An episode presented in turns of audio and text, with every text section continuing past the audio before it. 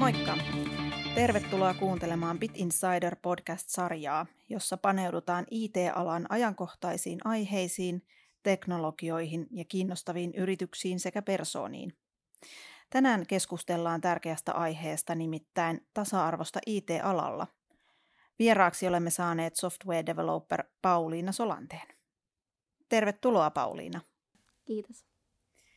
Hei, haluaisitko tähän alkuun kertoa vähän itsestäsi ja miten sä päädyit IT-alalle? Joo, eli siis mulla on aika tämmöinen monialainen historia, että mä aloitin, oikeastaan mä oon aloittanut koodaamaan 10-vuotiaana.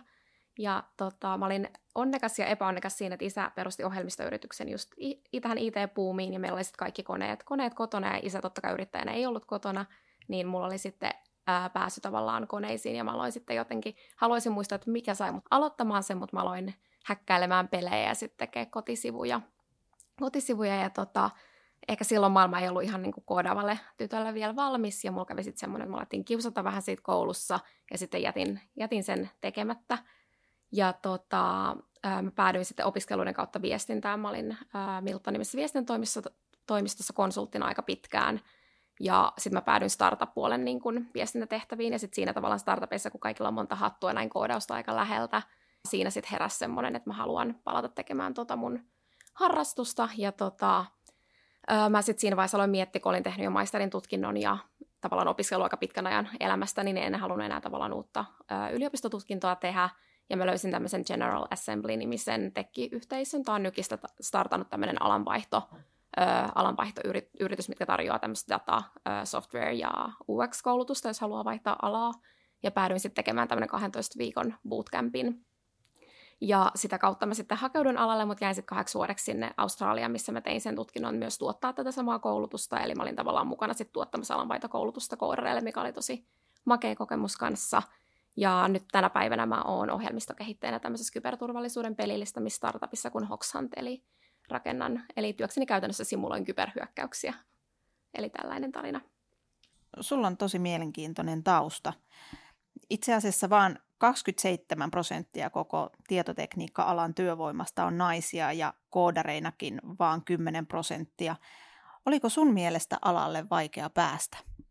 Oli mun mielestä vaikea ja erityisesti ehkä niin kuin alanvaihtajana tavallaan, kun sun piti luoda täysin se sun uusi ammatti tai sun ammatti-identiteetti tavallaan alusta, että siinä oli kuitenkin ehtinyt jo viestinnässä aika pitkälle päästä ja tavallaan sitten kun lähti takaisin sitä alusta niin kuin luomaan sitä uutta minää, joka hakee sitä työtä, niin se oli haastavaa ja tavallaan mä koin, että se, vaikka olin tehnyt tutkinnon, mutta kun multa puuttui se niin kuin dippainsin tutkinto mä koin aika isoa ja vieläkin joka päivä koen monissa syistä, mutta semmoista tavallaan ehkä niinku riittämättömyyttä omiin kykyihin. Mä ajattelin, että mä en ollut tarpeeksi. Tavallaan oli tosi vaikea löytää sit se, että milloin mä siirryn niinku vaan harrastelijakoodarista, milloin mä voin sanoa, että mä olen nyt ammattikoodari. Ja tavallaan kun sulla ei ollut semmoista karttaa tavallaan tullut sitten niinku vaikka koulutuksen tai sen yliopistotutkinnon kautta. Et mä koen, että se oli niinku haastava, koska sitten, että miten kävi sitten keskustelua vaikka työhaastatteluissa. Ja että se oli ehkä se niin kuin hankala osa, ja sitten tavallaan oli se myös se hakuprosessi, kun sitä hakee sitä ensimmäistä työpaikkaa, kun sulla ei ole sitä kokemusta tavallaan vielä, niin siinä oli se, että tavallaan se oli haastava, mutta myös se, että mä en ihan tiennyt, mitä mä hain, tavallaan kun mulla ei ollut sitä kokemusta työelämästä ja koodauskentän sisällä, kun sanoit, että on koodari, on niin älyttömän paljon erilaisia asioita, mitä voi tehdä, niin mulla ei ollut myöskään vielä selkiytynyt se, että mitä mä haluan siellä kentän sisällä tehdä. Että nyt mä koen, kun tavallaan on ollut alalla, niin mä tiedän tasan tarkkaan, mikä se mun spotti siellä on, mutta se oli haastavaa. Minkälaisia vinkkejä sulla olisi antaa rekrytoiville esihenkilöille? Mitä heidän tulisi ottaa huomioon tuossa prosessissa, jotta noita haasteita pystyttäisiin taklaamaan osin myös heidän toimestaan? No mä ehkä sanoisin, että erityisesti meidän alla, kun mainitit siitä, että on tavallaan vähän on se tasa-arvo-ongelma löytyy, niin mä ehkä sen, että tavallaan mä itse koin, mikä mua hirveästi auttoi, se oli mun innostus. Että mä oon aina antanut, vaikka mulla ei ollut sitä kokemusta, mutta koska mä rakastan tätä alaa ja mä rakastan koodaamista, niin sen mä antaisin kysyt pinkkejä rekrytoille, mutta ehkä myös niin sitten hakijoille, että se antaa näkyä tavallaan sen, että miten motivoitunut on, että vaikka mä nyt vielä en osaa, niin mä opettelen. Että tavallaan se on hirveän mun mielestä tärkeää ja rekrytoille myös tietyllä tavalla tunnistamaan se innostus, koska se on tavallaan tosi tärkeää, kun koodauksessa oppiminen ei lopu, niin tavallaan se, että sä tuut aina olemaan opiskelija, niin jos jossain näkee tavallaan sitä innostumista, niin se on hirveän tärkeää, koska se kannattaa, se pitää aina olla mukana, kun oppii jatkuvasti uutta. Ja tavallaan sitten kun puhutaan paljon näistä unconscious bias, että tavallaan mä haastan myös rekrytoijia miettimään sitä, että mitä asioita tavallaan painottaa ja tavallaan myös niin kun katsomaan itseään peilistä ja tavallaan siinä, että saattaako siellä olla jotain tuommoisia niin kun ennakko-odotuksia taustalla, mikä vaikuttaa siihen päätöksentekoon ja tavallaan estää sitten näkemästä myös potentiaalia hakijoissa. Minkälaisiin ennakkokäsityksiin sä itse olet törmännyt sen suhteen, että minkälainen koodari on? Törmään tosi usein siihen, että en edes niin kuin tämän alan sisällä, vaan mä huomaan sen, että jos mä tapaan vaikka uusia ihmisiä ja mä esittäydyn, niin ensimmäinen on sille, että anteeksi, että mä en kuullut. Mitä sä sanotkaan, että sä teet? Ja sitten mä kerron, että mä koodaan. Ja sitten tavallaan tosi usein mä joudun noissa tilanteissa kertomaan, mua aletaan haastaa, että no et varmaan mitä kieliä sä koodaat. Ja mä joudun tavallaan todistella ja alkaa luettelemaan, mitä kieliä mä teen. Ja tavallaan todistella sitä, että mä oikeasti teen tätä alaa, ja mä koen, että kenenkään ei koskaan tarvitse joutua siihen tilanteeseen, jos mä kerron, että mä teen jotain, niin mä joudun sitten niin kuin alkaa CVtä kaivamaan laukusta, että kyllä, että tällaisia juttuja on tehnyt. Että se on ollut yllätys. Joo. Kuulostaa kurjalta tilanteelta, olipa niin kuin kysymys minkä tahansa niin kuin alan ammattilaisesta, niin on semmoinen tunne, että pitää tosiaan lähteä niitä työnäytteitä kaivamaan ja sillä todistelemaan, että kyllä oikeasti teen tällaista asiaa. Jaa. Joo. Nokia kävi läpi vastikään koko henkilöstönsä palkkadataan ja kävi ilmi, että siellä oli perusteettomia palkkaeroja. Näistä eroista yli 90% koski naisia. Vallitseeko sukupuolien välillä palkkatasa-arvo, kun puhutaan koodarien palkoista?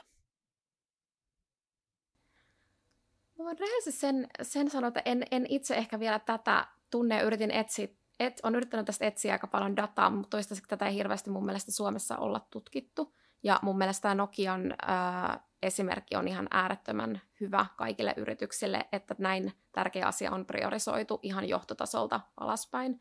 Koska tavallaan diversiteetti ja palkkaerot on aiheena semmoinen, mistä on paljon puhuttu, mutta ne konkreettiset teot tuntuu puuttuvan, että se on ennen kuin näkyy kotisivun arvo, siinä arvoblogissa näkyy lueteltuna, mutta sitten niin konkreettisia toimia ei tehdä, niin ton kaltaiset teot on ihan äärettömän tärkeitä alan tavallaan tämän aiheen kehittymiseksi alalle, että yritykset näyttää mallia siitä, että miten voi oikeasti konkreettisesti johtaa tuota muutosta. Eli mä toivon, että toi avaus tulee myös avaamaan nyt lisää vastaavanlaisia esimerkkejä muissa yrityksissä. Että mulla ei varsinaisesti Suomesta, että Australiasta sain ehkä hieman paremman käsityksen, mutta toivon, että niin kun myös nyt kun pidempään on tällä alalla Suomessa, niin alkaa myös itselle ja alkaa tulla enemmän tutkittua tietoa aiheesta. Tähän ehkä niin kuin pikkasen liitännäisenä, niin aikaisemminhan on julkisuudessa keskusteltu paljonkin naiskiintiöistä ja erityisesti liittyen pörssiyhtiöiden hallituksen kokoonpanoon ja johtoryhmiin. Ja joissain yhtiöissä on jopa otettu ihan käyttöönkin tämmöisiä naiskiintiöitä palkkauksessa. Me ollaan Barona IT:llä huomattu, että aivan viime aikoina tämä ilmiö on rantautunut myös IT-alalle jossain määrin ainakin. Minkälaisia ajatuksia tämä sussa herättää? Hyvin monenlaisia. Mä uskon, tai niin kuin tässäkin niin kuin ihan koko keskusteluun viitaten mun mielestä on tärkeää, että huomioidaan, että tavallaan vähemmistöjä on muita kuin naiset ja miehet. Että tavallaan sit musta on tärkeää, että huomioidaan tasapuolisesti kaikki vähemmistöt ja intersektuaalisuus. Että se ei tavallaan ole vain niin kuin nais- ja mieskeskustelu tietyllä tavalla. Ja mun mielestä on hyvin sanoma, en muista kuka sano, mutta on tärkeää, että kun puhutaan diversiteetistä ja kiintiöistä, puhutaan myös inkluusiosta. Että tavallaan helposti ajatellaan, että se riittää, että meillä nyt on nämä 50-50%, ja sitten tavallaan sen käyttäytymisen ja asenteiden ei tarvitse muuttua, koska se ei niin kuin todellisesti tavallaan tuo sitä tasa-arvoa sinne työpaikalla. Että mun mielestä hän sanoi ihanasti, että diversiteetti on kutsu bileisiin, mutta inkluusio on pyytämistä tanssiin. Että tavallaan se ei riitä, että sä pääset siitä ovesta sisään, vaan että siitä tulee oikeasti hyvinvoiva yhteisö kaikille vähemmistöille, niin se on myös otettava se inkluusioaspekti siihen päälle. Ja tavallaan sen takia mun mielestä toi kiintiöajatus saattaa huijata siihen, että se riittää, että meillä on nyt täytetty tämä numerisesti tämä tavoite, mutta siihen kuuluu myös tietyllä tavalla se asenteiden muutos ja niin kuin miten rekrytoidaan, miten me presentoidaan meidän yritys rekrytointi-ilmoituksissa ja tavallaan minkälaista kulttuuria me viestitään ulkopuolelle ja niin kuin tämän tyyppinen tematiikka. Joo. Jos puhutaan erityisesti niin kuin työhönotosta ja rekrytoinnista niin ja siihen, että henkilö aloittaa, on niin sanottu saanut kutsun bileisiin, niin kenelle kuuluu vastuu sitten tästä tanssiin pyytämisestä? Ketä ottaa vastuun tästä inkluusiosta? Koko yritys, ihan jokainen siinä yrityksessä, jokaisella on, me puhutaan paljon itseohjautuvasta johtamisesta ja tavallaan mä koen välillä sen haitalliseksi, koska sitten se tavallaan myös tarkoittaa sitä, että se vastuu on tietyllä tavalla kaikilla, että sieltä ei tule mitään, tai tietenkin, että se on jokaisella ihmisellä siinä yrityksessä, on myös, kun sä saat sen ison vallan, sulla on myös vastuu sitten tietyllä tavalla niin myös tästä asiasta, koska inkluusio on yleensä hyvin pieniä tekoja, ja niihin tekoihin pystyy ottaa osaa joka ikinen. Se ei ole vaan se tavallaan isoin esimies, vaan joka ikinen pystyy ottaa vastuuta siitä, että miten vähemmistö tuntee itsensä tervetulleeksi siinä ympäristössä, niin se on ihan täysin koko yrityksen yhteinen projekti. Joo. Minkälaisia kokemuksia sulla itsellä on tästä inkluusiosta ja siitä, että pääsee niin kuin osaksi sitä tiimiä, sitä porukkaa? Kyllä mä niin kuin tunnen, tai sen tuntee tietyllä tavalla, että on vähemmistöä, että olen varsinkin tutun viestintäalalta ja koen, että siellä oli prosentit enemmän tasan, niin ehkä se on myös luonut sen kontrastin, että tavallaan nyt kun vertaa tähän uuteen tilanteeseen, ja erityisesti Helsingissä on aika aktiivinen koodaus meetup-kulttuuri, on paljon tapahtumia, niin kyllä niin kuin lähtökohtaisesti tuntee aina ja tavallaan huomaa ja on tietoinen siitä, että on vähemmistöä. Ja se on yleensä, niin kun puhutaan rekrytointi-ilmoituksista muun muassa, että se kulttuuri yhä representoi aika niin kuin vahvasti tietyn tyyppistä ihmistyyppiä. Mä stereotypioin vahvasti, koska varmasti moni naispuolen ihminen tykkää oluesta ja videopeleistä ja futsal-pöydistä, mutta se on aika vahvasti myös henkilöity tietyn tyyppisiin harrastuksiin se ala. Ja tavallaan, että niin kun mä toivoisin sitä, että niin kun rekrytointi-ilmoituksissa esimerkiksi kiinnitettäisiin tämmöisiin asioihin vahvemmin huomiota, että miten se firman kulttuuri ja miten se inkluusio toteutuu siinä ihan rekrytointi-ilmoituksessa esimerkiksi. Joo. Ja sitten tosi usein saattaa vaikka ajatella, että niin kun meillähän kaikki hirveän hyvin, että tulee tämä kommentti, meillähän tosiaan kaikilla on hirveän hyvä olla, mutta onko se hyvä olla vain sen tietyn tyypin porukalla? Ja sitten siellä vähemmistöllä, onko heillä psykologinen turvallisuus puhua siitä, että heillä ei ole hyvä olla. Että tavallaan helposti myös saatetaan olla tietyllä tavalla sokeita myös sitä omaa yritystä, omaa työympäristöä kohtaan. Että tavallaan jos ihmisellä ei ole turvallinen olo ottaa esille tavallaan sitä, että ei ole ehkä niin inklusiivinen olo siinä porukassa. Joo. Paljon keskustellaan tasa-arvosta tällä hetkellä julkisuudessa ja keskustellaan myös tasa-arvosta IT-alalla itse asiassa. Tämä on selkeästi nouseva trendi keskusteluissa. Kuitenkin melkein joka keskustelu tasa-arvosta, mitä tuolla sosiaalisessa mediassa tällä hetkellä käydään, niin siellä nousee esiin semmoista vastakkainasettelua ja niin kuin hyvin voimakkaita mielipiteitä siitä, että onko olemassa tätä ongelmaa vai ei, onko niin kuin palkkaeroa olemassa vai ei, onko niin kuin olemassa semmoista haastetta naisille hakeutua alalle. Yeah. Mistä tämä sun mielestä kertoo ja miten tätä saataisiin purettua, tällaista vastakkainasettelua? Siis toi on ensin, niin kuin miten... Toihan data, meillä on hirveästi dataa tästä tilanteesta. Me tiedetään ihan selvästi Stack Overflown maailmanlaajuisen kyselyn mukaan 7% vastaajista, eli ammattikoodareista on naisia. Ja tavallaan kun tämä on ihan selkeä ongelma alalla, eli tavallaan se on niin kuin yllättävää, että sitä myös kyseenalaistetaan mun mielestä niin paljon. Ja mä ehkä näen, että mistä toi kertoo, on myös... tietyllä tavalla se, että otetaan tämä keskustelu hyökkäyksenä. Et inkluusiohan on sitä, että kaikki kutsutaan mukaan pöytään, ihan kaikki. Että tavallaan tämä on yhteinen projekti, tänne ei ole tarkoitus sulkea ketään ulkopuolelle. Tai niin helposti musta tuntuu, että noissa tilanteissa siitä tulee semmoinen asia, että tässä nyt hyökätään jotain vastaan. Ja tämä on, että jotain missään nimessä ei ole hyökkäävä keskustelu, se on mukaan kutsuva keskustelu. Ja mulle toi oli tietyllä tavalla aika... yllätys. Pari vuotta, kun oli Australiassa tavallaan aika aktiivisesti tech-ympyröissä, niin mä en koskaan kokenut tämän kaltaista ongelmaa siellä. Ja mä olin ehkä ajatellut, että kun mä tuun Suomeen takaisin, ja mulla oli myös tämmöinen ajatus, että Suomi on hirveän edellä näissä asioissa, niin mulle oli tietyllä tavalla yllätys tämän keskustelun vihamielisyyden taso tietyllä tavalla siinä palatessa.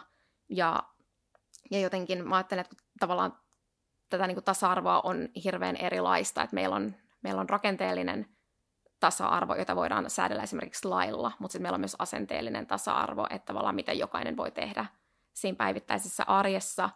Ja sitten mä itse olin monessa monimuotoisuusprojektissa mukana ja tavallaan mä en koskaan saanut Australiassa ja mä en saanut koskaan ehkä vastaavanlaista palautetta siellä, että tämä ei ole oikea tasa-arvoa, kun esimerkiksi tuetaan naisia alalle, että tämä ei oikeasti ole todellista tasa-arvoa, kun suositaan ihmisiä. Ja mun mielestä tämä on tietyllä tavalla ehkä hämmentävä keskustelu, kun puhutaan esimerkiksi Suomesta, jossa meidän poliittinen rakenne perustuu heikomman auttamiseen. Meillä on progressiivinen verotus, meillä on tavallaan, meidän koko yhteiskuntamalli perustuu tavallaan siihen, että me tuetaan heikompaa. Ja nyt kun meillä on data siinä, että meiltä puuttuu vähemmistöjä alalta, niin mun mielestä on hämmentävää, että erityisesti tässä kontekstissa käydään tätä keskustelua.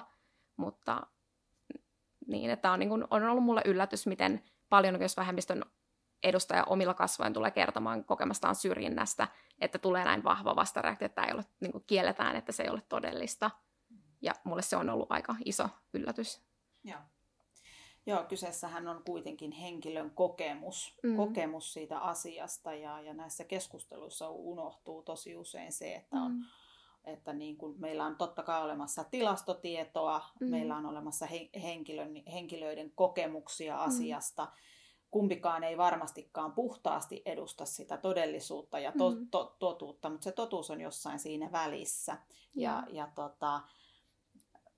Tämä keskustelu olisi hyvä saattaa niin kuin fiksummille raiteille ihan niin kuin meidän niin kuin kaikkien edun vuoksi, koska tasa-arvohan ei ole keneltäkään pois. Nimenomaan. Tämä tuntuu unohtuvan aika usein näissä keskusteluissa. Nimenomaan. Ennemminkin se on kaikille hyödyksi kuin monimuotoisuus. Niin monimuotoista saadaan tavallaan yrityskulttuuriin mukaan, niin se on kaikille etu. Se on tuotteen toimivuudelle etu, tuotteen ominaisuuksille etu, koska silloin me suunnitellaan laajemmalle, meillä on enemmän mielipiteitä käytössä sen tuotteen rakentamiseen ja kokemuksia, ja se on myös, sitä on tutkittu paljon, miten paljon hyvää se tuo myös yrityskulttuuriin, kun saadaan monimuotoisuutta yrityksiin, eli se on vaan win-winniä. Kyllä.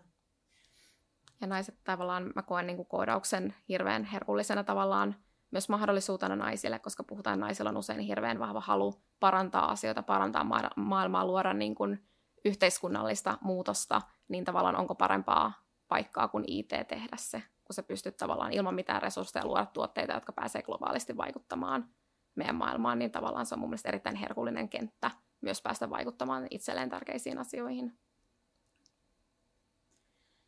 Tässä on käyty tosi mielenkiintoinen keskustelu tasa-arvosta, naisista, miehistä, ylipäänsä diversiteetistä IT-alalla, mutta ollaan myös viittailtu, että tässä on selkeitä kytköksiä myös koko suomalaiseen työelämään. Minkälaisen viestin sä itse haluaisit välittää tuonne niin kuin työmarkkinoille tasa-arvoon ja sen toteutumiseen liittyen?